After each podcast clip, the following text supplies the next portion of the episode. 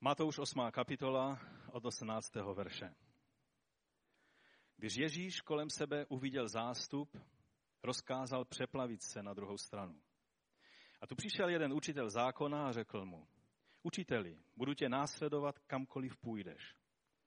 A Ježíš mu řekl, lišky mají doupata a nebeští ptáci hnízda, ale syn člověka nemá, kde by hlavu složil. Jiný z jeho učedníků mu řekl, pane, dovol mi nejprve odejít a pohřbít svého otce. A Ježíš mu však řekl, následuj mě a nech mrtvé, ať pohřbí své mrtvé. Ještě přečtu z Lukáše z 9. kapitoly od 61. verše. Také jiný řekl, budu tě následovat, pane, jen mi napřed dovol se rozloučit s těmi, kteří jsou v mém domě. Ježíš mu řekl, nikdo, kdo vloží svou ruku na pluh a ohlíží se zpět, není způsobili pro Boží království. Pane, my tě prosíme, aby si pomohl nám nejenom porozumět tomuto slovu, ale především je přijmout a dovolit tvému duchu, aby nás formoval podle tvého slova. O to tě prosíme, Otče, ve jménu Ježíše Krista. Amen. Amen. Můžete se posadit?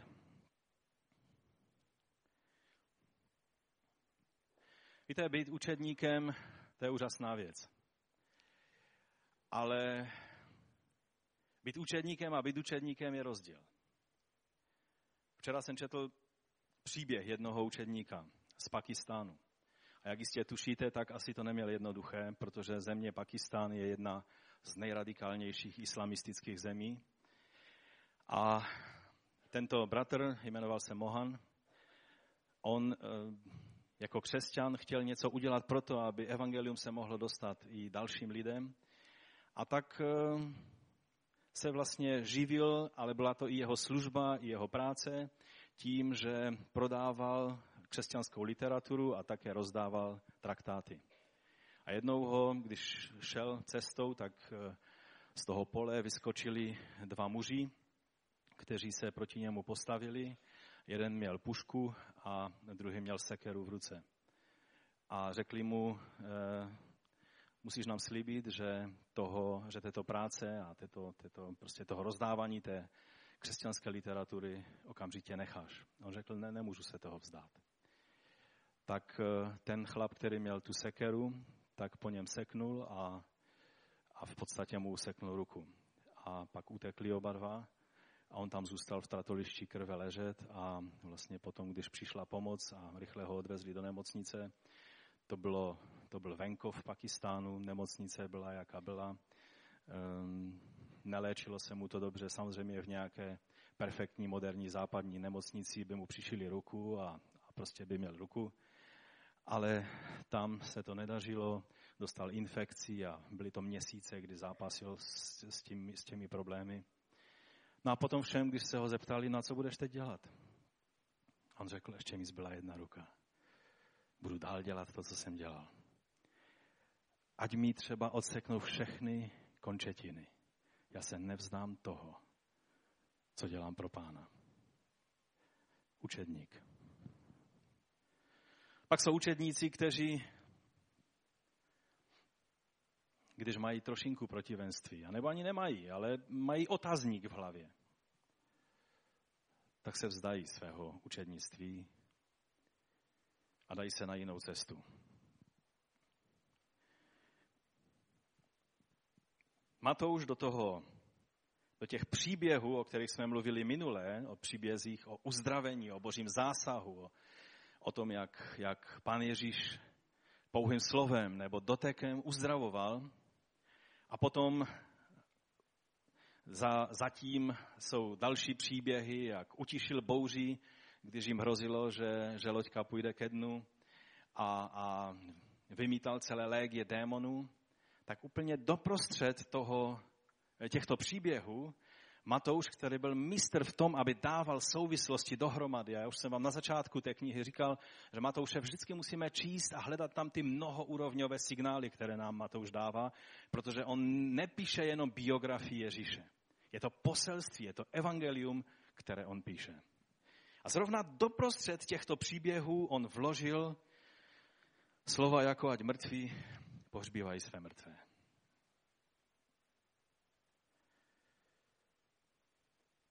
Snažil jsem se pochopit, proč Matouš dal tento incident právě do tohoto místa.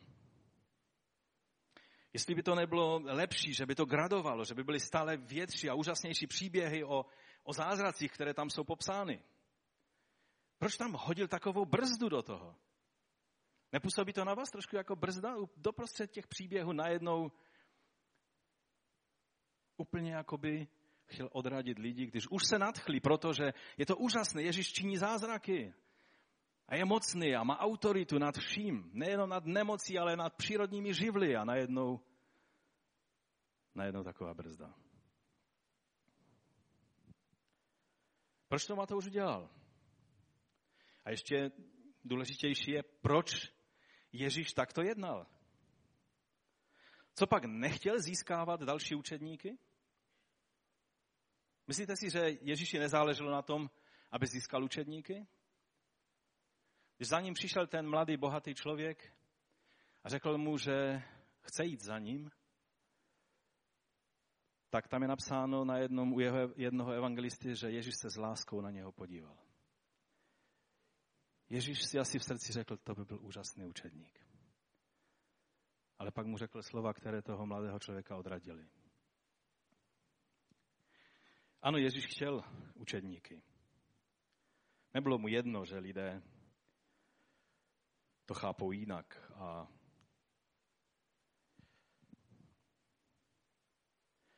Minule jsme mluvili o tom, jak, jak Ježíš měl osobní vztah, jak neváhal se dotknout a vstoupit do života jednotlivým lidem, jak jim pomáhal.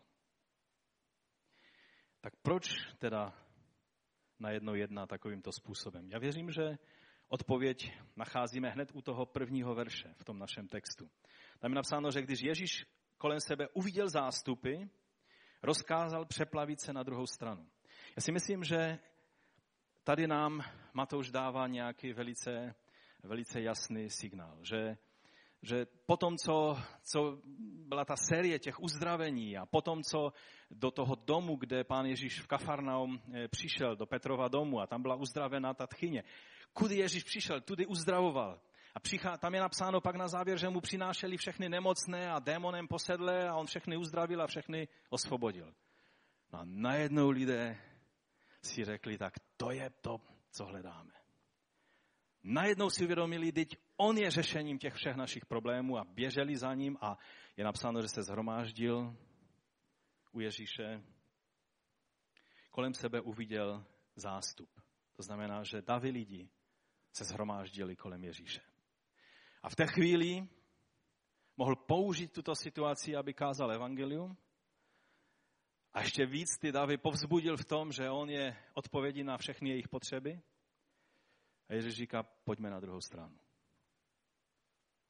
Tam je napsáno, rozkázal, aby se přeplavili na druhou stranu. Zaprvé nám to ukazuje, že, že Ježíš ti může rozkázat také někam jít. Může? Může Ježíš rozkázat, abychom někam šli, něco dělali? Ano? Díky Bohu. Ale proč jim to rozkázal? Myslím si, že Ježíš uviděl, že v tom davu je něco nezdravého. Že je tam něco, co není autentickou touhou stát se učedníky. Toho, koho poznali jako svého mesiáše a pána. Ale jednoduše kdo by nechtěl být zdravý, šťastný a mít všechny problémy pořešené, že? A v té chvíli pán Ježíš jakoby otočil směr toho, co si ty zástupy mysleli a Matouš do tohoto, do této situace vkládá tento, tento příběh. Tyto rozhovory s dvěma lidma. Lukáš tento stejný incident dává na trochu jiné místo, trochu později v čase Ježíšovy služby. Pamatujeme na to, že eh, Matouš píše a dává do souvislosti příběhy podle důležitosti, podle toho sdělení, které má sdělit. Lukáš je víc chronologicky v tom, co popisuje. A Lukáš to dává až v tom, po tom okamžiku, kdy je napsáno, že Ježíš obrátil svou tvář k Jeruzalému a od té chvíle směřoval do Jeruzaléma, tam, kde byla Golgata, protože to byl jeho cíl. A v té chvíli potom tam, je, tam Lukáš vkládá tuto, eh, tyto rozhovory s těmito, s těmito lidmi. Já věřím, že Matouš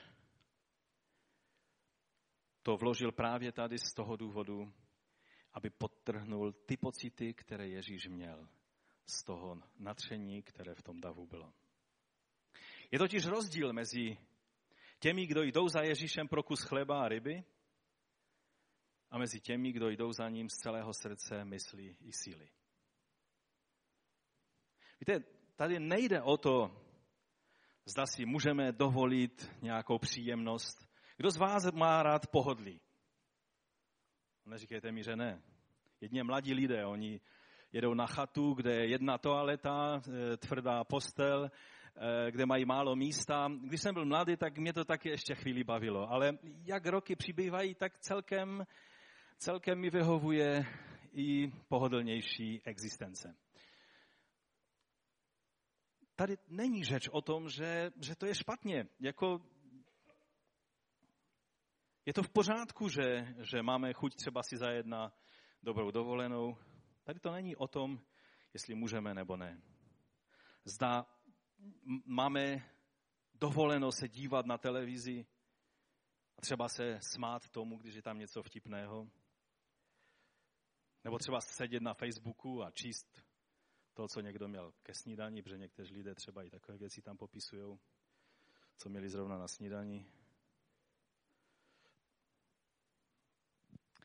Tady jde o pochopení prioritního postavení učednictví v životě každého člověka. Pokud jsme učedníky Ježíše Krista, pak toto předchází všechno. Toto má prioritu.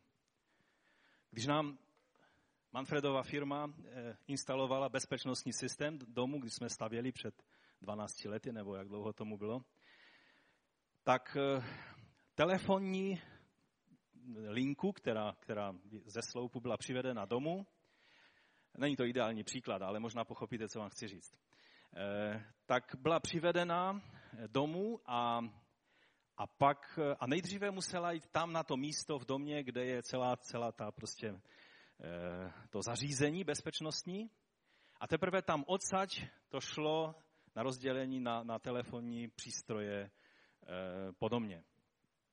Samozřejmě teď už používáme mobily, pevnou linku už zase tolik nepoužíváme, ale tehdy, když jsem se ptal, proč to je tak složitě děláno, nebylo by to jednodušší jít prostě po cestě, jak to vychází, tak mi bylo řečeno, že bezpečnostní systém má prioritu. Že prostě musí to být dřív, protože když já si budu eh, telefonovat, nebo te, někdo nám bude volat a náhodou by byl poplach, tak telefonní, eh, teda ta, ta bezpečnostní, eh, prostě to zařízení musí mít prioritu. Musí být předsazené před vším ostatním. A tak jsem říkal, to má logiku. Já vám chci říct, to je dost nedokonalý příklad, že? Ale přesně tak je to s naším učednictvím. Naše učednictví je na prvním místě, má prioritu, má přednost. Když pán zavolá, tak to má přednost před vším ostatním. Nemůže to být jedna z mnohých zajímavých věcí, kterým se v životě věnuješ. Ale musí to mít vždycky předřazenou prioritu.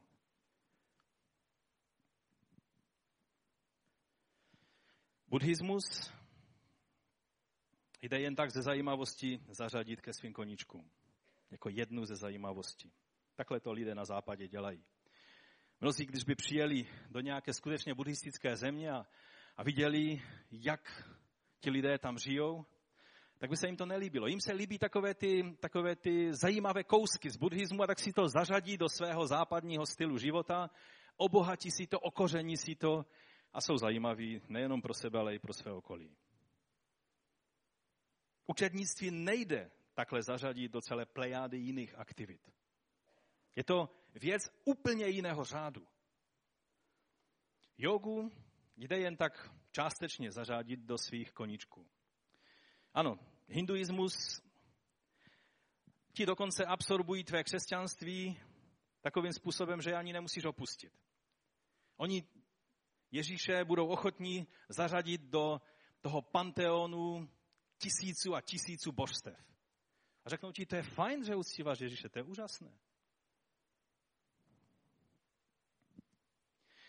Bytí ovšem kristovcem, což znamená slovo křesťan, je otázkou radikální volby, která ovlivní vše. Být kristovcem znemožňuje, aby na stejné rovině ve tvém životě bylo cokoliv jiného. Dietrich Bonhoeffer, mladý německý teolog a pastor z doby hitlerovského Německa, ještě před tím, než Hitler začal tu svoji válku celoevropskou, v 37. roce, myslím, že to bylo, napsal knihu, která se jmenuje Cena učednictví. Já nevím, jestli ona existuje v češtině. Máte ji někdo v češtině? Já se moc českých knih neorientuju. Pokud existuje v češtině, tak si ji kupte a přečtěte. Cena učednictví. On v té knize popisuje, že boží milost není laciná záležitost. Boží milost je zdarma, ale není to laciná záležitost. Bonhoeffer věděl, o čem píše. On viděl, jak se tenčí ta skupina těch pastorů a těch lidí, kteří stojí v německém národě v opozici proti Hitlerovi. A viděl, co to znamená. Věděl, kde asi jeho cesta půjde a taky, že šla. Byl zatčen a seděl ve vězení pomalu celou válku. Nakonec eh, vlastně ho přehazovali z jednoho koncentráku do dalšího až, až, do, eh, až do Berlína, vlastně, kde už končila válka a pak eh, na příkaz nejvyšších míst byl popraven a bylo to přesně měsíc, na den měsíc před koncem války. Byl popraven. Zároveň i manžel jeho sestry byl popraven v podobnou dobu. Oni tito lidé věděli, co znamená platit cenu. A v té knize, kterou napsal, tak říká, že uvažování některých křesťanů je, že protože vše je z pouhé milosti, je to, je to jenom milost, k tomu nemám co dodat, pak vše může zůstat při svých starých cestách. A Bonhoeffer říká, že to je velice mlný pohled. Když vysvětluje pojem laciné milosti, tak říká, laciná milost je kázání odpuštění bez požadavku pokání, kštu bez církevní kázně, Společenství večeře páně bez vyznání hříchu. Laciná milost je milost bez učednictví. Milost bez kříže, milost bez Ježíše Krista. Myslím si, že měl velkou pravdu. Darrell Bock ve svém skvělém komentáři říká, následovat Ježíše znamená víc, než jenom sedět u jeho nohou a učit se Tóru. Je to změna směru života, zahrnuje utrpení možná smrt. Pokud někdo má jít kamkoliv, jde Ježíš, tak jak to ten, ten zákonník řekl, pak musí počítat s protivenstvím, které Ježíš zakoušel. Nevím, jestli si uvědomujeme, ale podle Světové evangelikální encyklopedie od doby smrti Pána Ježíše na kříži za ty 2000 let existence církve bylo víc jak 43 milionů křesťanů, kteří byli popraveni za své vyznání Ježíše Krista. Přes 50% z nich byli v tom minulém století, 20. století. Polovina z toho počtu. Samozřejmě teď žije mnohem více lidí, než žilo před dvěma tisíci lety ale ukazuje nám to rozměr a akceleraci tohoto problému. V současné době je víc než 200 milionů křesťanů, kteří čelí pronásledování každý den svého života. Z toho 60% z toho počtu to jsou děti, které jsou součástí rodin, které jdou za Ježíšem. Každý den v současné době je minimálně 300 lidí zabito pro svoji víru v Ježíše Krista. Každý den. To je realita učednictví. A pokud prožíváme pohodlí a pohodu a pokoj, můžeme za to být vděční. Ale pamatujme vždy, že celé tělo Kristovo na celé země tváří má i tuto část té naší rodiny. Jamal je náš bratr v Kristu. To, že sedí ve vězení spolu s 50 dalšími teroristy, to je jako bych tam seděl já nebo ty. On je součástí téhož těla Kristova. To, co prožil ten bratr v Pakistánu, to je jako by to prožil tvůj rozený bratr nebo tvoje rozená sestra. Jsme jedno tělo v Kristu. Učednictví není levná záležitost. Učednictví znamená všechno. Takže pojďme se podívat na toho prvního učedníka, toho zákonníka, který slíbil příliš hodně. Tam je napsáno, že přišel učitel zákona a řekl mu, učiteli, budu tě následovat kamkoliv půjdeš. Kdyby jenom si uvědomil, co to kamkoliv znamená. Ježíš mu řekl, líšky mají doupat a nebeští ptáci hnízda, syn člověka nemá, kde by hlavu složil. Podle e, mnohých indicí toto bylo přísloví, které se v antice používalo. Když e, chtěl někdo vyjádřit to, že je stále na cestách, že nemá kde e, to teplo domova, soukromí, kde by mohl zalézt a být si prostě sám i v antice se považovalo za jedno z největších utrpení člověka, když je člověk bezdomová a je jako štvaná zvěř z místa na místo. Dokonce Homer ve, ve svých spisech eh, toto popisuje jako, jako největší utrpení člověka. A asi v tom je hodně pravda. Díky Bohu jsem to nemusel nikdy zažít, ale když bychom mluvili s lidmi, kteří v této situaci byli nebo jsou, tak bychom uviděli, že je to ta ze, jedna ze základních potřeb člověka. Mít, mít, mít zázemí, mít domov, mít někam zalézt, jako liška, když prostě potřebuje zalezet do, své, do svého doupěte. Být učedníkem někdy znamená, že jsme obrání o tyhle věci. Jamal má svůj teplý domov, má milující manželku, má nádherné děti. Ale není mu to dopřáno, protože je učedníkem Ježíše Krista. Je zajímavé, že ten první příklad je o zákonníkovi. My si tak šablonovitě někdy bereme, že všichni farizeové, protože zákonníci z většiny to byli farizeové, že všichni farizeové byli vždycky špatní a vždycky byli jenom proti Ježíši. A najednou tady vidíme mladého farizea, který si řekl, tohle je rabí, kterého chci následovat. Tohle je učitel, jehož se chci stát učedníkem.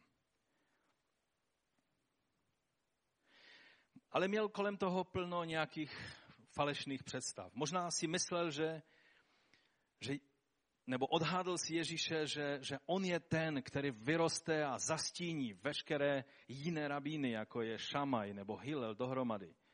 A, a říkal si, to je ten, koho chci následovat. Jeho srdce se radovalo z toho, co slyšel Ježíše vyučovat a mluvit. A tak se chtěl natřeně stát učedníkem Ovšem nespočítal si cenu bytí učedníkem Ježíše. No a teď v té chvíli bychom čekali, že Ježíš nějak, nějak se začne chovat trošku, trošku, že ho chce získat, že, že se začne trošku chovat tržně, že, že začne dělat nějaký marketing na, na, na, na, to, na to své učení. Rabíni to takhle dělali. Že vysvětlovali těm učedníkům, kteří se stali, chtěli stát učedníky, jim vysvětlovali ty všechny principy a snažili se je neodradit. Protože v tehdejším judaismu to bylo tak, že si učedník vybíral mistra, kterého bude následovat. A někteří velice významní studenti šli za velice, za velice pokornými a, a, a e, chudými rabíny a stávali se jejich učedníky. A tak v takovém případě ten ten významný učedník oznamoval tomu rabímu něco v tom smyslu, rabí, dnes máš šťastný den, já jsem se rozhodnul stát se tvým učedníkem. A něco z toho tady v tom podtónu, odborníci na řečtinu nám říkají, že něco v tom podtónu tam je cítit, že ten zákonník přišel k Ježíši a tak mu nějak dává na jeho, představ si Ježíši, jakou máš dneska kliku. Já, já jsem se rozhodnul být tvým učedníkem. Já jsem celkem přijíman a uznávan a mám kariéru před sebou a já bych ji chtěl tak nějak podtrhnout tím, že se stanu právě tvým učedníkem. Někteří se svým křesťanstvím podobně zacházejí a když je slyšíte se modlit, tak máte pocit, že Ježíš fakt má kliku, že zrovna ten člověk se rozhodnul být křesťanem. ano, takhle směšně to zní. Ale v myšlení mnohých křesťanů je to takhle. Někteří si dokonce kladou podmínky Bohu. Budu tvým učedníkem, když tohle a tam tohle. To je pohanský způsob uctívání Boha. A Ježíš mu říká, jestli si myslíš, že tím něco získáš, podívej, jsem vlastně bezdomovec, blíží se chvíle, kdy mě můj vlastní kamarád zradí a, a pak mě popraví. Chceš mě nasledovat?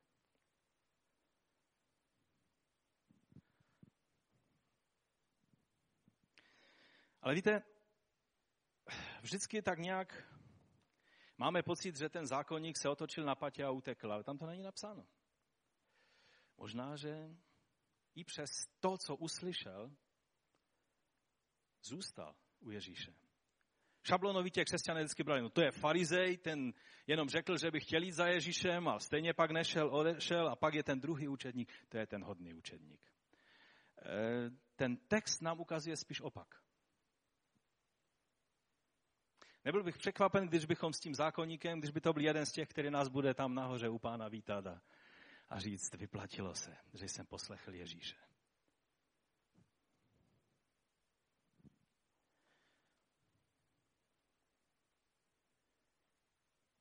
Každému, kdo si myslí, že dělá Ježíši milost tím, že se stává jeho učedníkem, tak Ježíš musí dát najevo, že milost odpuštění a spasení je zadarmo, ale bude tě to stát úplně všechno.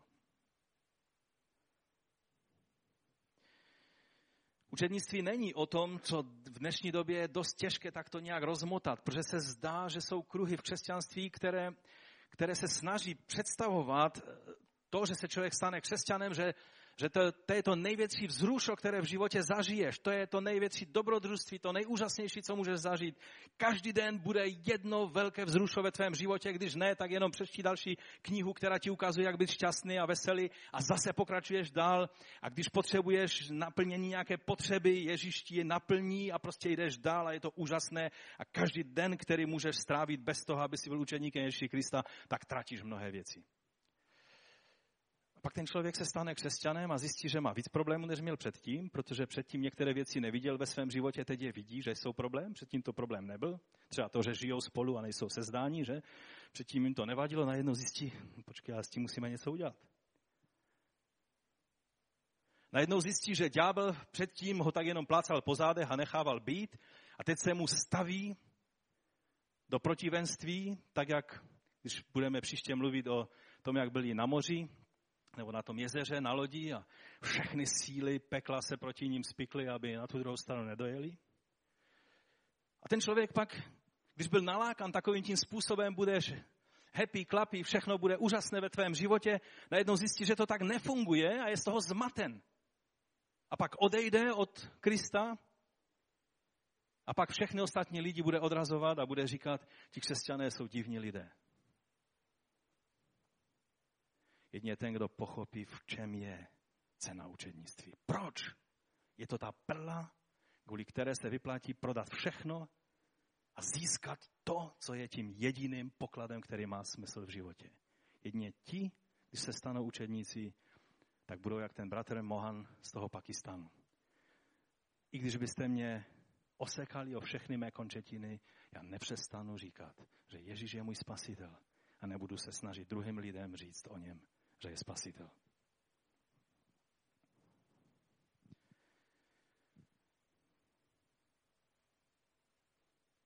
A pak je tady ten druhý učedník, který ten první sliboval příliš mnoho a tady tento slibuje příliš málo.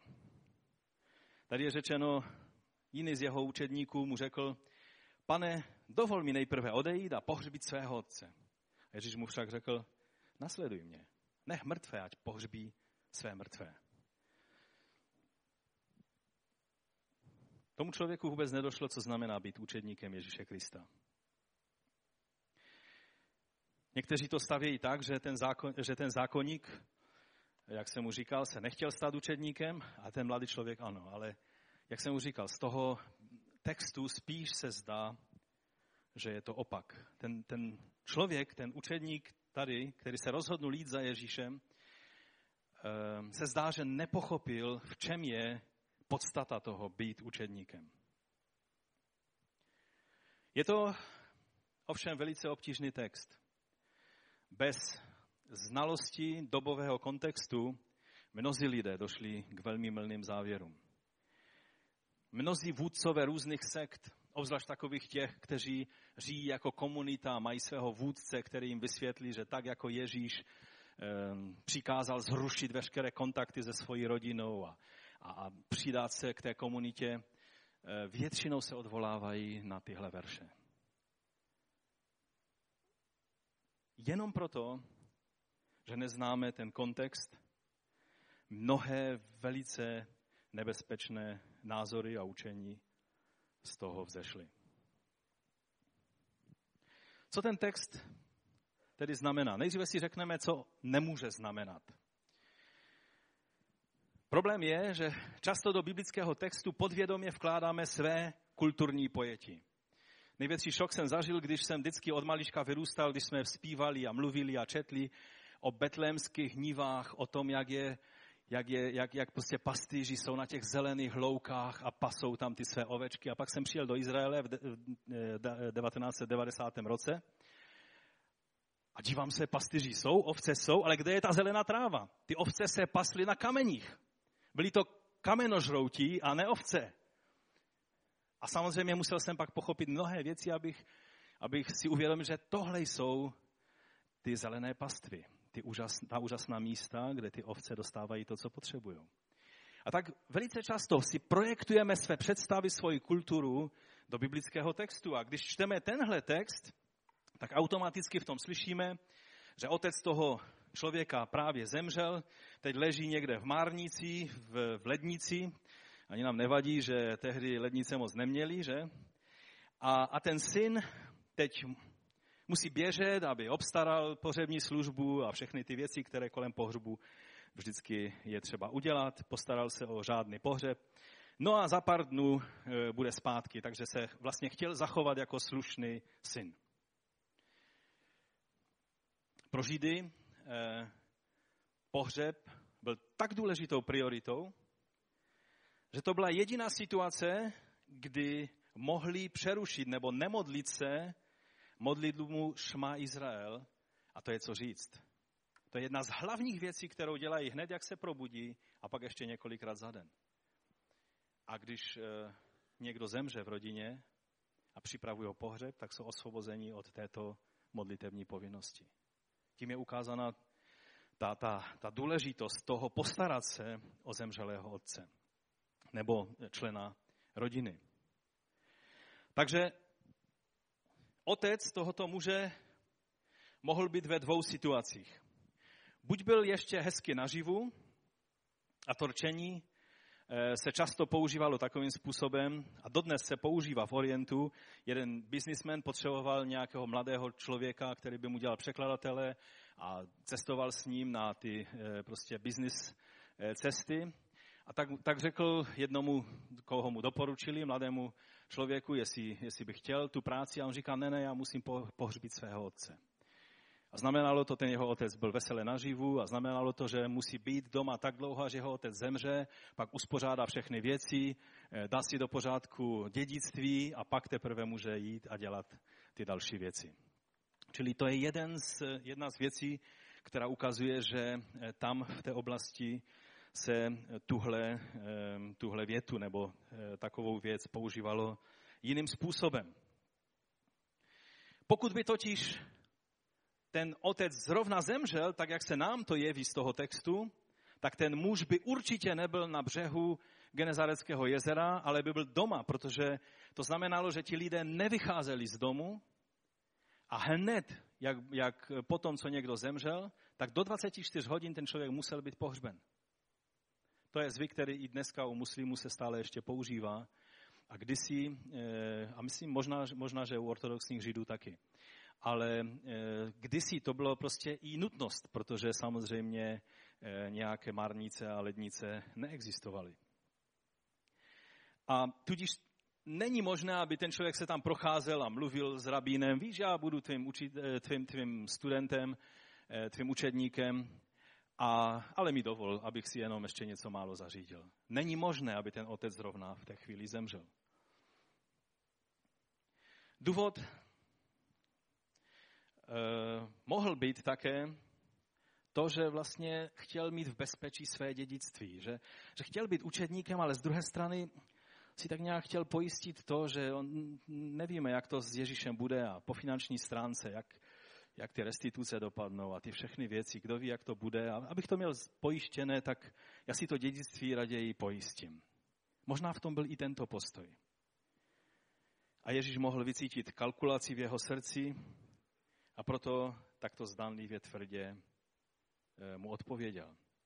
Ale to je, to je vysvětlení, které se často používá, ale já vám chci říct, že existuje daleko lepší vysvětlení, které získáním nových poznatků archeologie a spisů z doby judaismu, z období druhého chrámu postupně vychází na, na, na denní světlo. A dnes už víme, že přesně v tom období kdy pán Ježíš chodil po zemi, to bylo takové krátké období, kdy byl takový zvláštní zvyk v judaismu tehdejší doby, kdy byly vlastně podle tradice, ne podle Tory, ne podle písma, ale podle tradice byly dva pohřby, které každý člověk měl. Ten první pohřeb to byl pár hodin po tom, co ten člověk zemřel. Eh, vkládalo se ho do vytesané hrobky. Eh, po těch skálách v Izraeli toho vidíte plno takových, takových hrobů. A to byl ten první pohřeb, ten se musel udělat, lidé neměli opouštět svůj dům, eh, dokud ne, nevyřešili tuto věc. Všechno mělo probíhat podle toho, jak je napsáno v Toře. Ale pak se vytvořil druhý zvyk a to bylo asi přibližně tak rok na to, kdy to tělo zetlelo a zůstaly jenom kosti z toho člověka, tak eh, většinou to byl nejstarší syn, přicházel k té hrobce znovu a se sbíral kosti do osuaria, takové nádoby, kterou jste možná v Izraeli viděli, kamenná nádoba. Do té se poskládalo kosti toho, toho zemřelého otce před rokem a dalo se do takové speciálně připravené, eh, připraveného místa, místa v, eh, v rodinných, eh, prostě místa, které ta rodina měla proto připravena.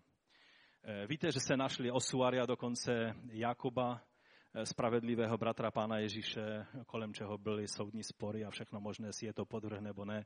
Nakonec, nakonec se ukázalo, že to není podvrh a tak dále, ale o tom se už v novinách nepíše.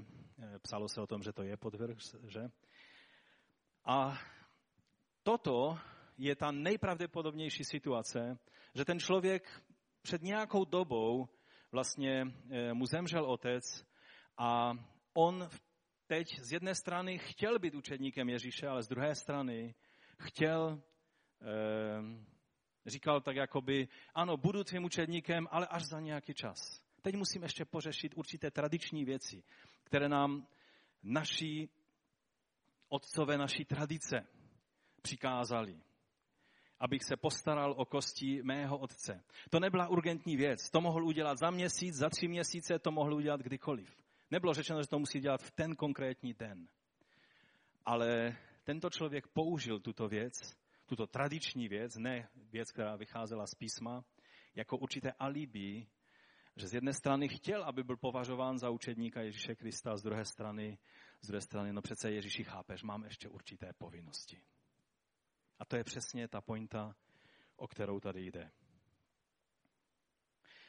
Velice podrobně celou, celou tu věc vysvětlují eh, odborníci a učenci z Jeruzalémské školy, eh, kteří to jsou křesťané a židé dohromady, kteří mnohé archeologické a, a, a třeba kumránské svítky a ty další věci eh, tak z toho dostávají eh, na světlo denní mnohé, mnohé věci, které jsme předtím nevěděli. A jak jsem mu řekl, tento zvyk nepocházel z Tory, ale z halaky, z těch zvyklostí, které, které určovali farizeové. Takže ten člověk, mladý člověk vlastně říkal, ano, půjdu za tebou Ježíši, ale jen v rámci mé tradice, kterou stanovili vedoucí mé denominace. Budu tě následovat odsud posud, dokud to bude souhlasit s mou tradicí. Jsou křesťané, pro které je nepředstavitelné překročení myšlenkového rámce daného svým tradičním prostředím. Teď můžete mít pocit, že mluvím, že si řežu větev, na které sedím. Protože i my jsme denominace, i my máme nějaké tradice, i my máme nějaké odsuť posuť. Ale vám chci říct, když se dostane do křížku naše tradice s učením Ježíše Krista, v té chvíli na tu stranu, na kterou se postavíme, ukazuje, jestli Ježíš Kristus je autorita nebo jenom lidské myšlení. Kež by nám Bůh pomohl, aby vždycky to byl Ježíš, který je pro nás autoritou. Ježíšová výzva je, že máme nasledovat Ježíše naplno, bez mantinelu, bez nějaké tradice mrtvých zvyků, které se dělá někdy jenom proto, že se dělá a už ani nemají své opodstatnění. Vzpomínám si, jak tady jsme měli návštěvu z Pensacoly, ze školy, kde Gabka Cichá studovala a pak tady přijel ředitel té školy, nebo misijní ředitel, myslím, té školy, doktor Káva. A já nevím, jestli si vzpomínáte, ti, co jste tady byli, on tehdy něco mluvil o tradici a pak říká, když vám vaše tradice brání v tom, abyste následovali Ježíše, změňte svoji tradici. Nebo on to říkal možná ne o tradici, ale o kultuře. Když vám vaše kultura v tom brání, změňte svoji kulturu. To je přesně oč jde. Když se chceme vymlouvat, no přece Ježíši chápeš, naše zvyky, naše tradice jsou takové a onaké, tak Ježíš tak na nás dívá a říká si, došlo ti už, že je třeba změnit tuhle tradici?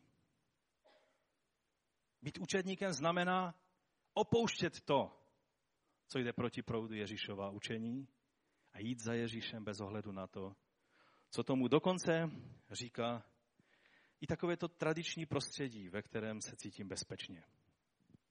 Opravdoví učedníci půjdou za Ježíšem i tehdy, když nám Ježíš říká, že máme udělat něco, co jsme doposud ještě nikdy neudělali. On jim řekl, jděte na druhý břeh. Ale pane, tam jsme, tam nějak nechodíme, protože tam jsou cizí lidé. Tam, tam je prostředí, které není pro nás Židy celkem bezpečné. Tam, tam jí prasata, tam jsou lidé, kteří žijí divným způsobem. Tam radši bych nechtěl. Kolikrát Ježíš nás pošle do situace, ve které jsme poprvé v životě? Tehdy nám zbývá jedině důvěra. Další věc, kterou věřím, že tím pán Ježíš ukazuje, je to, že on nemůže přijmout učednictví, které vychází z takového, já nemám vhodná slova pro to, ale doufám, že pochopíte, co tím chci říct, vykonářské, funkcionářské křesťanství.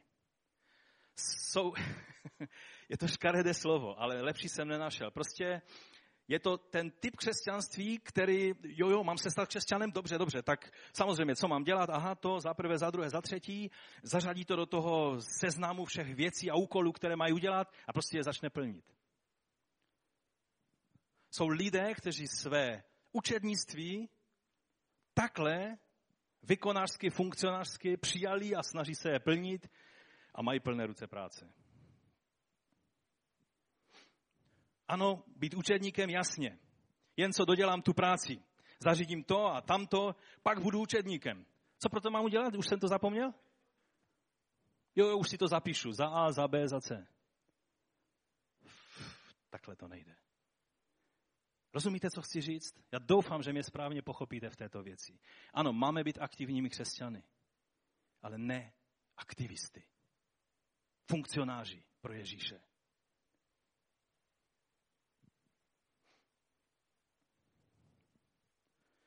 Ano, už, už to mám v kalendáři, už to mám v iPadu napsáno. Je to položka v mém tudu seznamu. Budu to dělat, ano. Jak, jak, hned, jak, hned jak na to budu mít nějaký čas.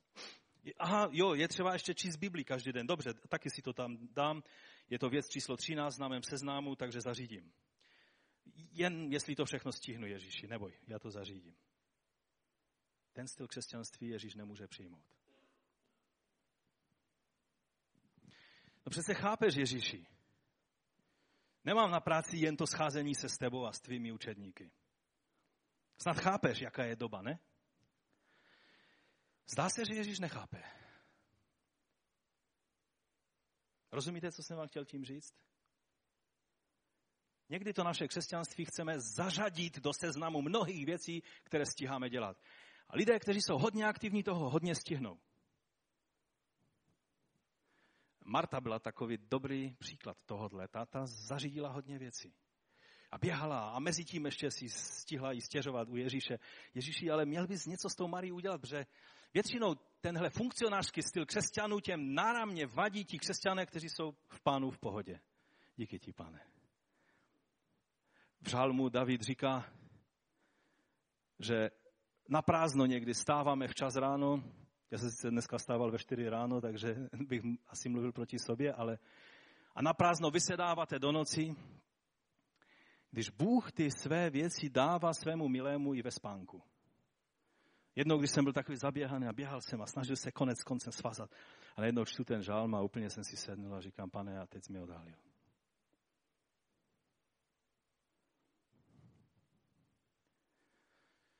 Být učedníkem znamená život. A ne koníčka, ne povinnost, ne nějaké obohacení života nějakými aktivitami, kterými se žel někdy chceš i blisknout před ostatními, že jsi v tom výzduchovní, že jsi byl vícekrát eh, na modlitbách 24-7, že jsi byl vícekrát v aliančním týdnu a než ti ostatní, ti ostatní ti tam vůbec nechodí. Škoda, že jste nechodili jinak, by the way. Byly to skvělé zhromáždění.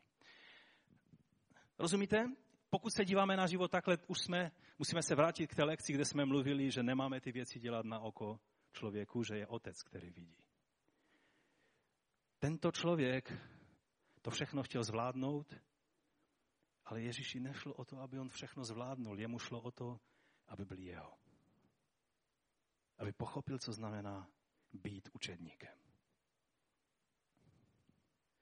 Židé měli takové rčení, že ať je prach na celém tvém těle od nohou tvého rabího. Protože tím se myslel, že učedník jde za svým rabínem, kudy se hne. A pozorují jeho život, poslouchají jeho učení, stále ho následují. No a jelikož tam jsou prašné cesty, takže když ten rabí jde a prach se zvedá, tak ten učedník byl vždycky od prachu, od sandálu toho rabího. Kež by prach Ježíšův na nás zůstával, jak ho následujeme. Jak, jak toužíme ho poznat lépe. To je cíl v tomto roce pro nás. Já věřím. A tak povstaňme k modlitbě.